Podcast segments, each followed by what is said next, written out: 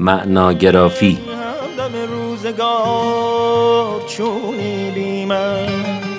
اگه زندگی خوبه پس این همه درد و رنج و اتفاقات ناگوار و نارضایتی ها و جبری که کلا تو زندگی حاکمه من چون خزان زردم معنی زندگی چیه؟ برای چی باید زندگی کرد؟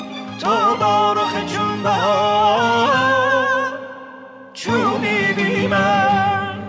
دکتر ویکتور فرانکل. بله منم این کتاب رو البته خوندم. یه روانشناس اگزیستانسیالیست اتریشیه.